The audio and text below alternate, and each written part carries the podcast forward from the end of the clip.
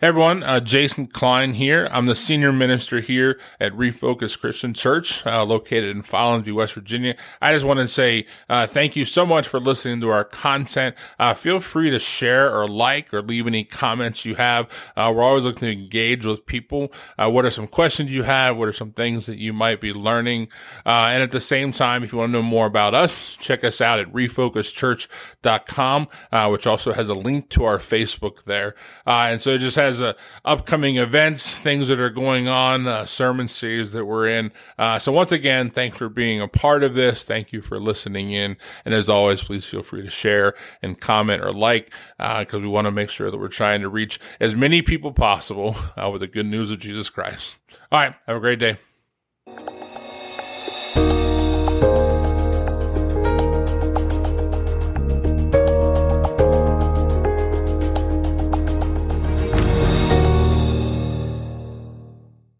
Before we get into the final part of the, the series, First Fruits, uh, for the last couple weeks we've been talking about what does it really mean when God asks us for our first fruits.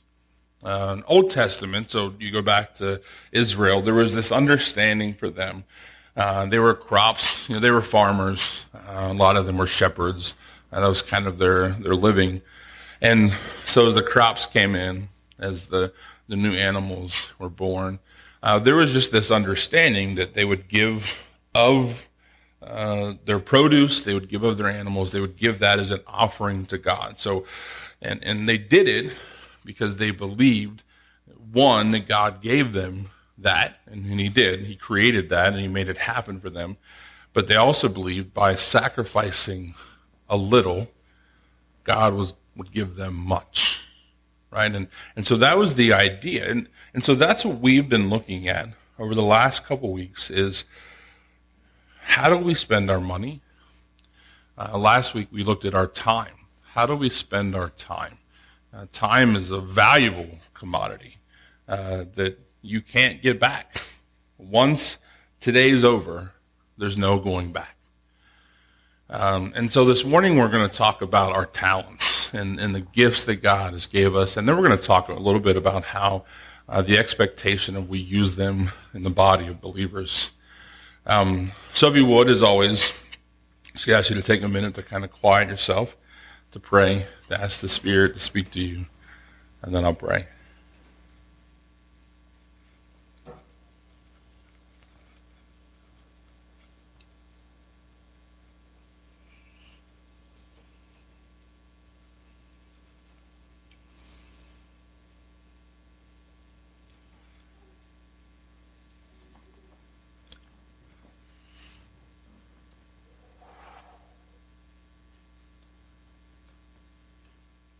God, I, I thank you so much for who you are. I thank you for the fact that you've laid out for us in Scripture uh, so many ideas of how we're supposed to live for you. And really, this is just another one of those.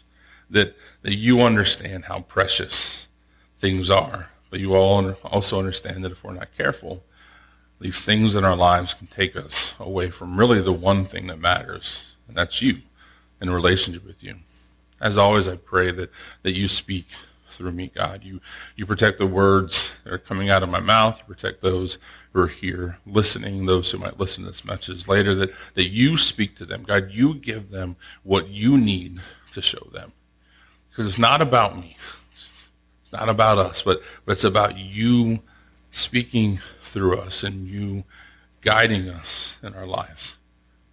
God, I, I thank you so much for who you are. I thank you so much for what you do. And I thank you so much for Christ and his decision to die on the cross for me and everyone in the world. Uh, we love you. We thank you. Sons, we pray. Amen. Like I said, the, the idea of first fruits is, is not a, it's a, not an uncommon topic. Uh, one of the things that I think someone said to me uh, rather jokingly, uh, at least I think it was a joke, um, two Sundays ago, uh, we preached on money. And that's like a hard topic for a lot of people. And, and listen, I, I, know the culture. I know how it looks. I know there's churches in this country that have millions of dollars, and you know, I'm not unaware of that. And I know that there's churches who use a lot of that to do a lot of good things. I know there's a lot of churches that abuse it. Um, listen, I I pay attention. you know, I, I, see stuff on TikTok all the time. Uh, there's a, a, minister once I was watching, and uh, he was going on and on about how his watch um, cost more than most people's car. And my initial reaction was, "What kind of watch costs more than a car?" And and he almost did it gloating, and, and it was kind of annoying. And so I'm aware that when we talk about money, that sometimes churches have a bad rap. But listen, the reality is, is the money that we bring in on churches is how we function. Uh, it covers the salary, covers my salary. It's how we have, you know, the stuff that we have. It's why we have a building. It's why the lights are on. So I, I don't want to sit here and downplay the fact that what you offer to the church, listen, we should be utilizing it for the kingdom. That's our goal.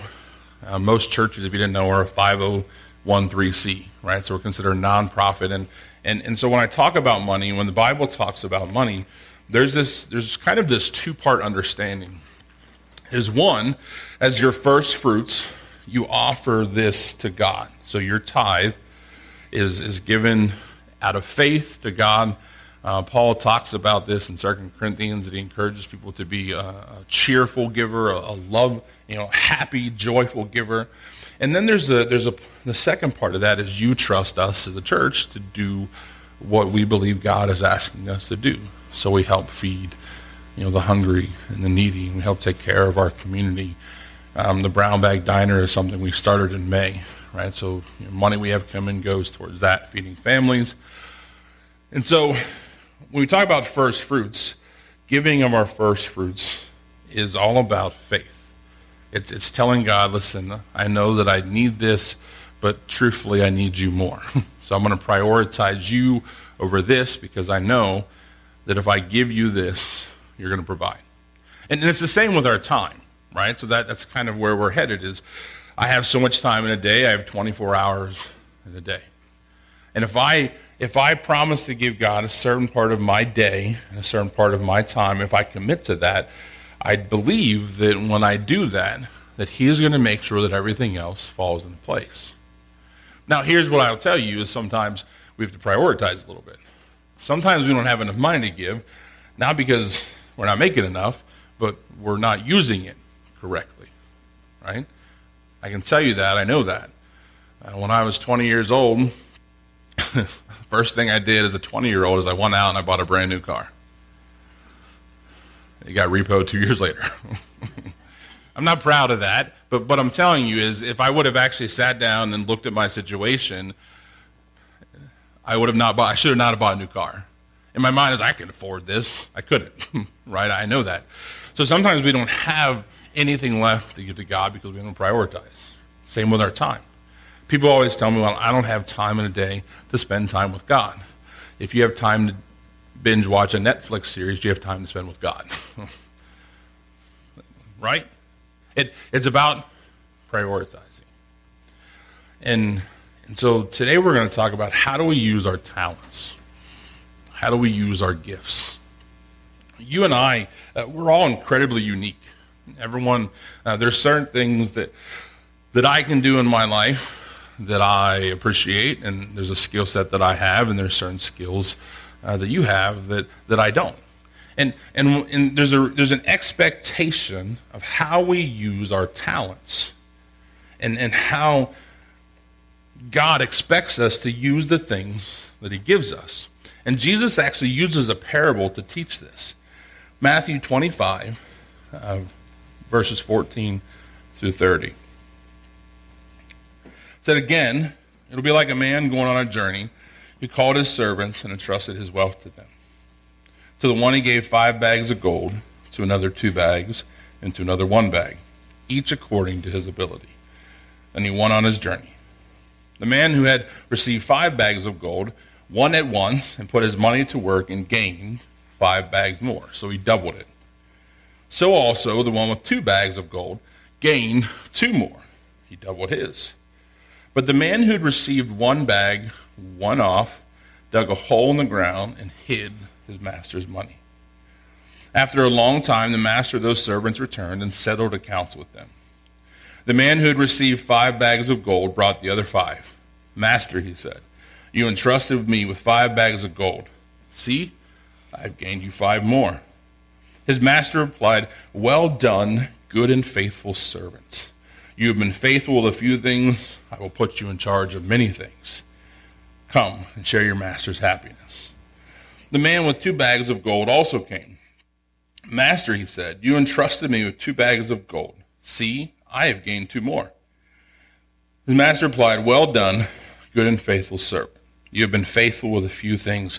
I will put you in charge of many things. Come and share in your master's happiness. Then the man who had received one bag of gold came. Master, he said, I knew that you are a hard man, harvesting where you have not sown, and gathering where you have not scattered seed. So I was afraid, and I went out and I hid your gold in the ground.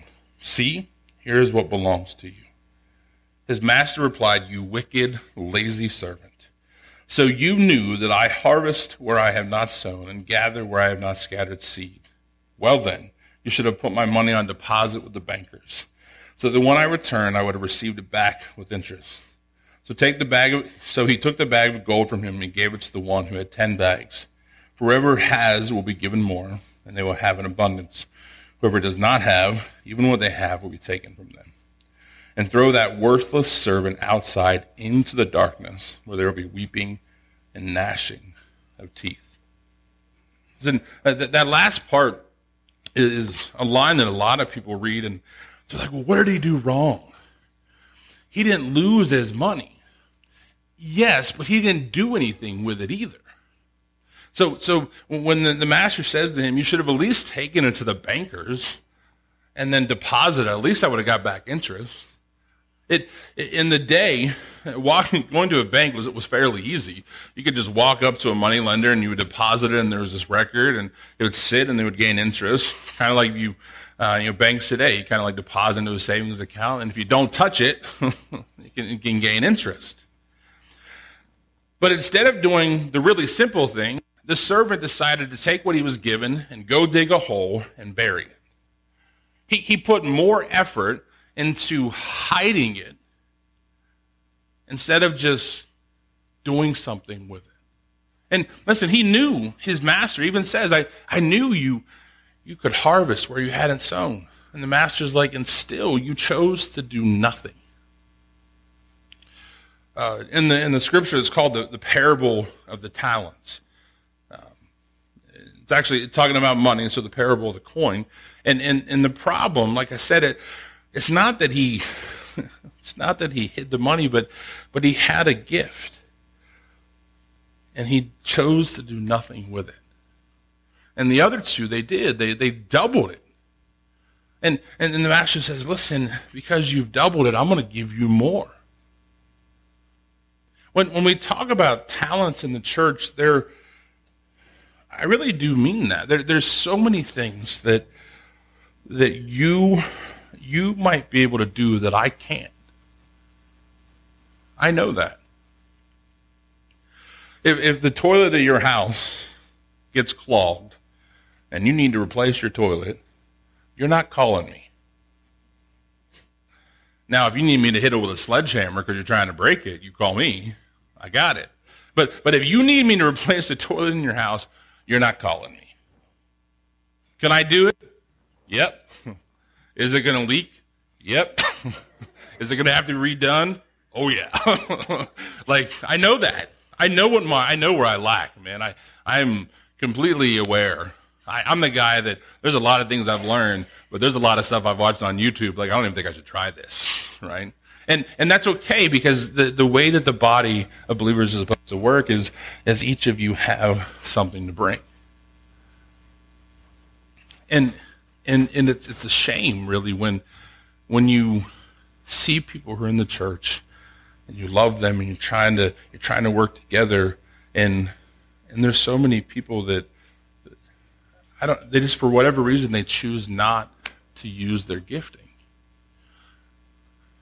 Maybe it's a, a lack of understanding of the importance. Maybe it's they don't know where they belong. Maybe they just don't.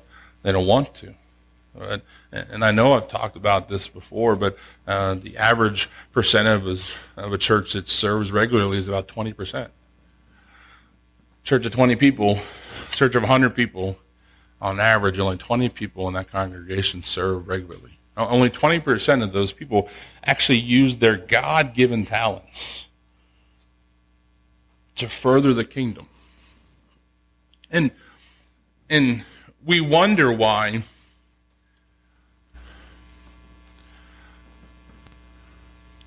You know, like the number one cause of ministers leaving the pulpit, you know what it is? It's burnout.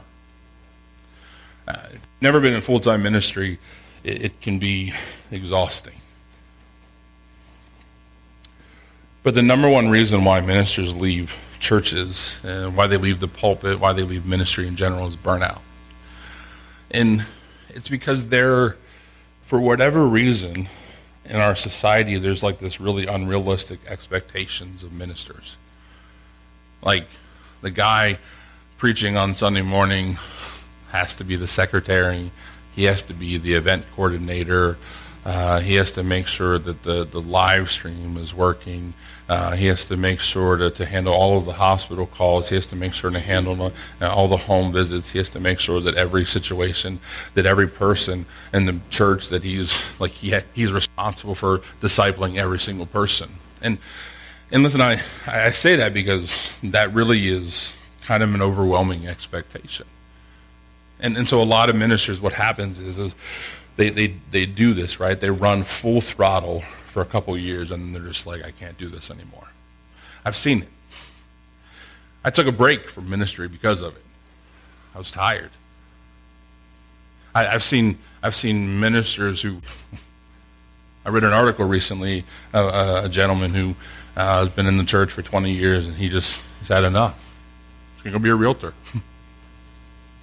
And, and, and part of the, the reason why burnout happens is because the minister is not supposed to be the one doing everything.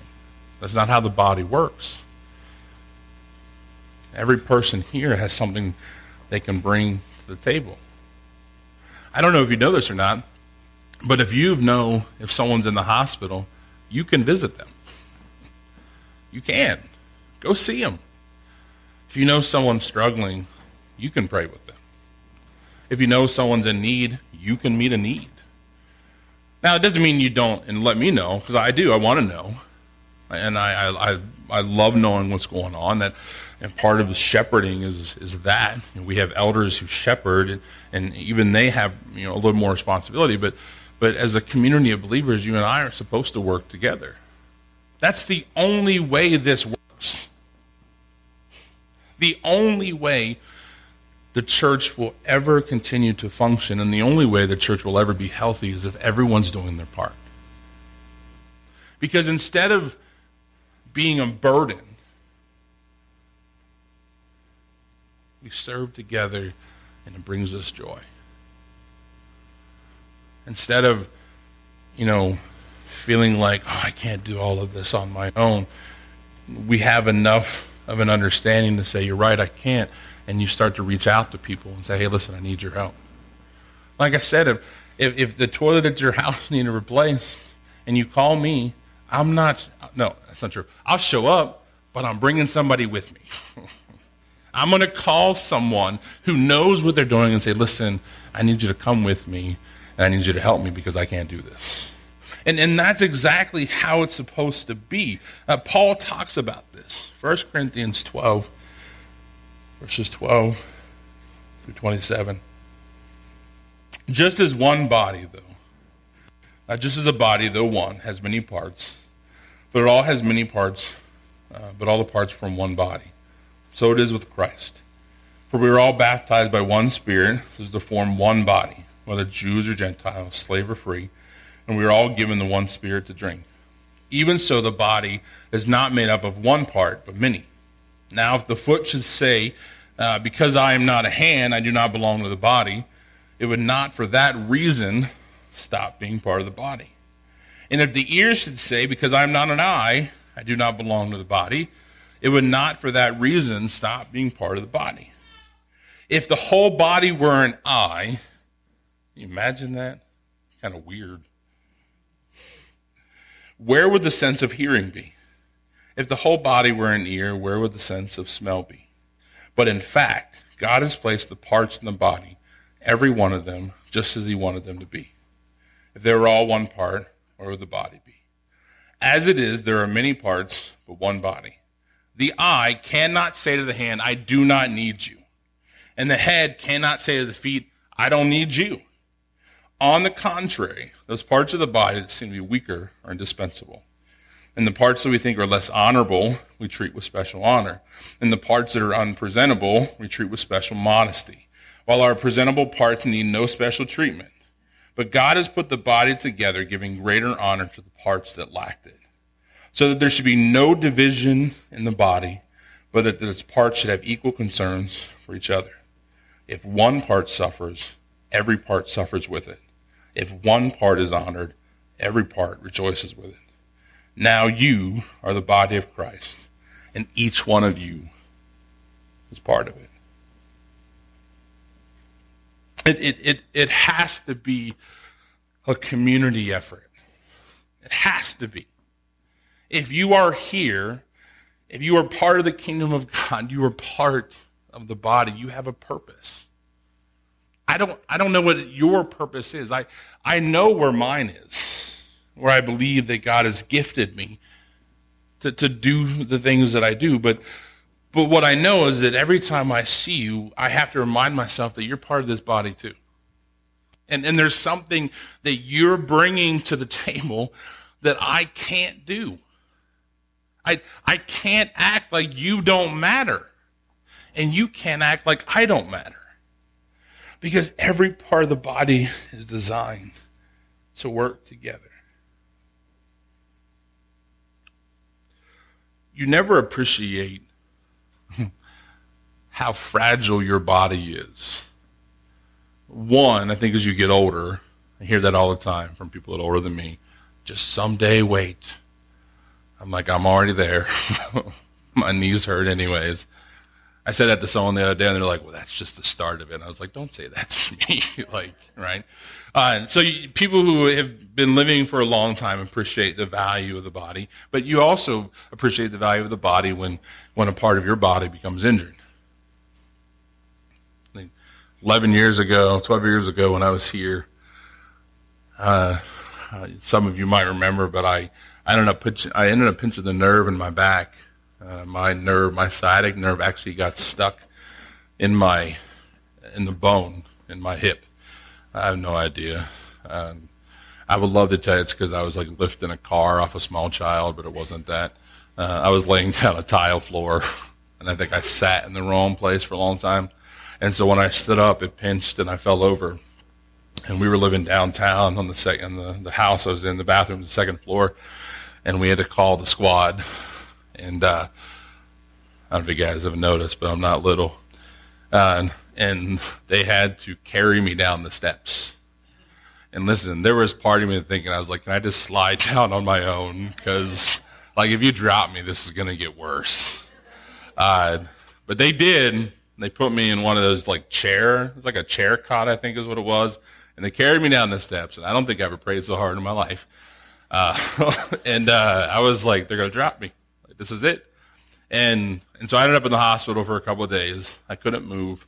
Uh, like I couldn't even like roll over. It was miserable. And uh, I spent the next six months. Uh, if you ever came into the office while I was here, uh, once I got to the hospital, I spent the next six months pretty much laying on the floor of my office to do work because if I moved or sat wrong for too long, it was just it was debilitating. And and I was taking, I think I was going to like a bottle of like aspirin a day just to function. And I remember that I was I was struggling because I, I my life growing up I was always the big guy. I could handle things and, and nothing could stop me. And here I am in my 20s, 23, 24, laying on the floor, not able to function. And you know you've been sick for like a long time and you just feel like this is never going away. Ever. And, and in my mind I had resolved that this is my life. This is the rest of my life. I can't I'm never going to move. By the grace of God, that didn't happen. But, but the one thing that I learned from that moment is, man, I appreciate my back now more than ever. When I was in my teens and I lifted stuff without bending my knees properly, I was like, I'll be fine. Now when I bend stuff, I'm like, because I don't want to risk it. I, I, because it, I, I, now understand how important the, the, the core of my body is. Because I didn't have it for a while. And, and so that's, that's how we have to be with each other, is when we look at each other, we should see people that belong. Because for some reason, God has brought you here. So you're part of the body. There's something that you could bring to the table. I need you. I need all of you. And, and I hope that you feel that way about me. That, that you need me. That, that if we can work together, if we can figure out how to become unified, how to, how to continue to strive for that, to come together and, and to put aside our differences, to put aside the difficult things. Listen, I, I know not everyone likes me. I'm not unaware of that.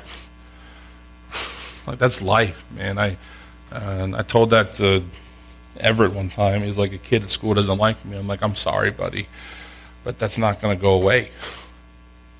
And, but but if we can get past that and realize that, that we have a, a much bigger purpose, right? And, and that's what Paul is talking about that Jew, Gentile, slave, free, doesn't matter who you are, but as you come together, remember that you have one goal in mind, and that's to see the kingdom of God flourish on this world, on this earth. That, that is what is our driving factor. Because you and I have this singular focus. How do I bring the kingdom of God down? And how do I help others who are down here see the importance of looking up? And, and if we can do that, if we can do that, we are unstoppable.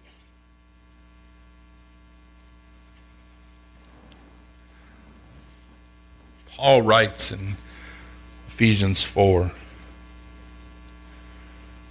that the, there's, there's an importance to unity. This is a prisoner, Ephesians 4, starting in verse 1. As a prisoner for the Lord, then, I urge you to live a life worthy of the calling you have received. Be completely humble and gentle. Be patient, bearing with one another in love Make every effort to keep the unity of the Spirit through the bond of peace. There's one body, one Spirit. Just as you were called to one hope when you were called. One Lord, one faith, one baptism, one God and Father of all, who is over all and through all and in all. But to each one of us grace has been given as Christ apportioned it. This is why it says, when he had ascended on high, he took many captives and gave gifts to his people. What does the ascended mean except that he also descended to the lower earthly regions? He who descended is the very one who ascended higher than all the heavens in order to fill the whole universe. So Christ gave, uh, so Christ himself gave the apostles, the prophets, the evangelists, the pastors, the teachers to equip his people for works of service. So the, the body of Christ, the church, may be built up until we reach unity in the faith and in the knowledge of the Son of God and become mature attaining the whole measure of the fullness of Christ. Then we will no longer be infants, tossed back and forth by the waves, and blown here and there by every wind of teaching, by cunning and craftiness of people and their deceitful scheming. Instead, speaking the truth in love, we will grow to become in every respect the mature body of Him who is the head, that is Christ. From Him, the whole body, joined and held together by every supporting ligament, grows and builds itself up in love as each part does its work. As each part does its work. What are your talents? What are you bringing to the body? How are you serving? How are we working together? Satan's greatest tactic in the church today is division. He does it. And, and listen, he does it well. That's the part that saddens me. Because he starts to pick. And he starts to make things personal. And, and we start to allow pride to creep in. And, and all of a sudden, we're like the hand that says to the foot, I don't need you. And Paul's like, that doesn't even make sense. Because every part of the body has a purpose. So, so when we come together, when we meet on Sunday mornings, how are we working together to further the kingdom of God? Listen, I've said this before, and I believe it, that God doesn't ask us for our first fruits because he needs it. He's God. You, you realize that he could do this without us, right? By the way, he had to do it without us. That's why Jesus died. Because no amount of sacrifice, no amount of, human interaction would ever be able to accomplish what the Son of God did the moment that he gave up his life on the cross. And in the moment that that happened, what I love about it is God could have been like, all right, I've taken care of it. We're no longer going to worry about it. Everyone's good. But he didn't. What he said is, and when Jesus came back after he rose from the dead, he came together with his believers. He's like, now listen, go do what I showed you. Become part of this journey with me. Everything that I've taught you. Because what the world needs now is me. They need to know who Jesus is. And you and me are the ones who are supposed to do it. And we have to work together. It's, it's non optional.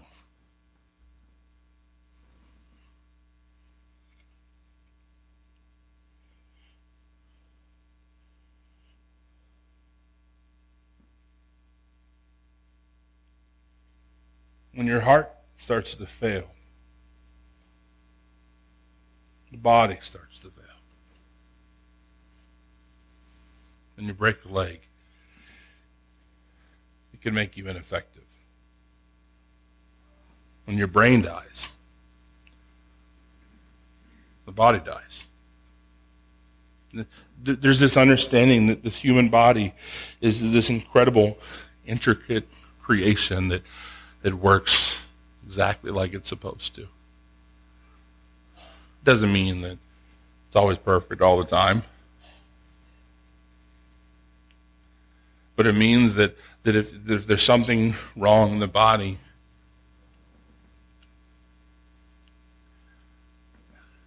I, I think about a friend of mine that I know um, a couple years ago had, a, had to get a couple limbs amputated and diabetic, different things.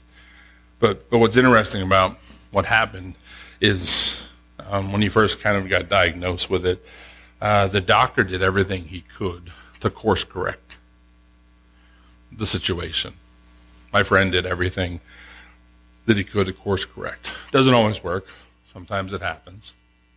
But but what I, I thought was interesting is is a lot of times I think when, when the body when when the church needs help, the easy solution is to cut it off. right? That that's that's the easy one. But but but that's not the biblical way. Jesus is all about restoring. And, Paul talks about uh, being peacemakers and, and about you know, bringing unity. Uh, because the understanding is that, that if you and I really want to be effective, we've got to work together. So, so if we're not working together, we're working against each other. And when you and I are working against each other, Satan wins. Every time. Because that is what he does. He, he will convince you that this part of the body is unnecessary and as you walk that way, it starts to fall apart.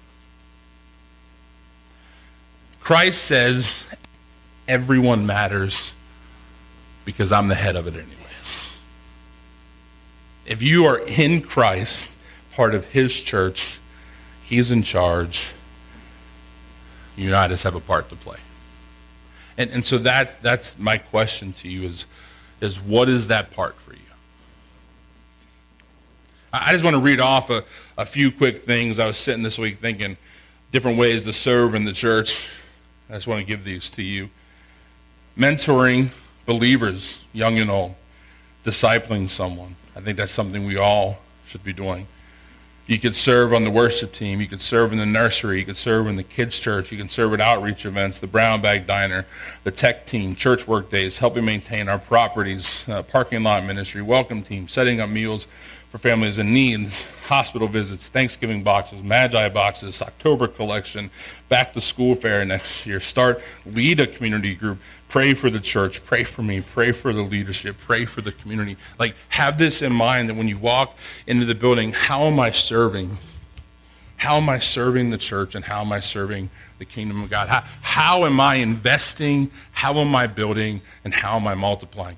Listen, those are not just there because they look pretty. I like them. I thought they were cool. We actually chose the stained glass design on the top and bottom because we have stained glass windows. But but I we as a church we didn't put them so that you can come in and go, oh, that's some cute artwork. that's really cute, guys. We put them because that those three words are driving us. We're investing in the kingdom. We're building the kingdom. We're multiplying the kingdom. And, and every person here has a part to play. Every single one of you matter. If I ever make you feel like you don't, shame on me. Because I screwed up. You're my family. This is his church you and I can work together. We have to. The world is lost and broken. We have the only thing that could give people hope.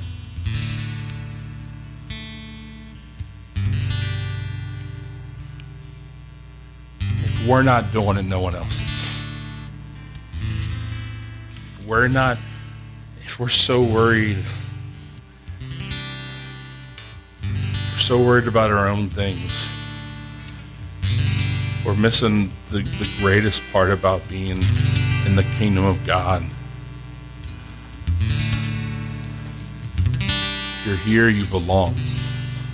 If you're here, you have a purpose. If you're here, God has called you to something bigger than yourself.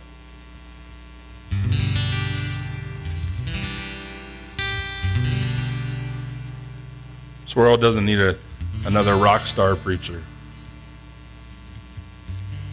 Doesn't need another mega church.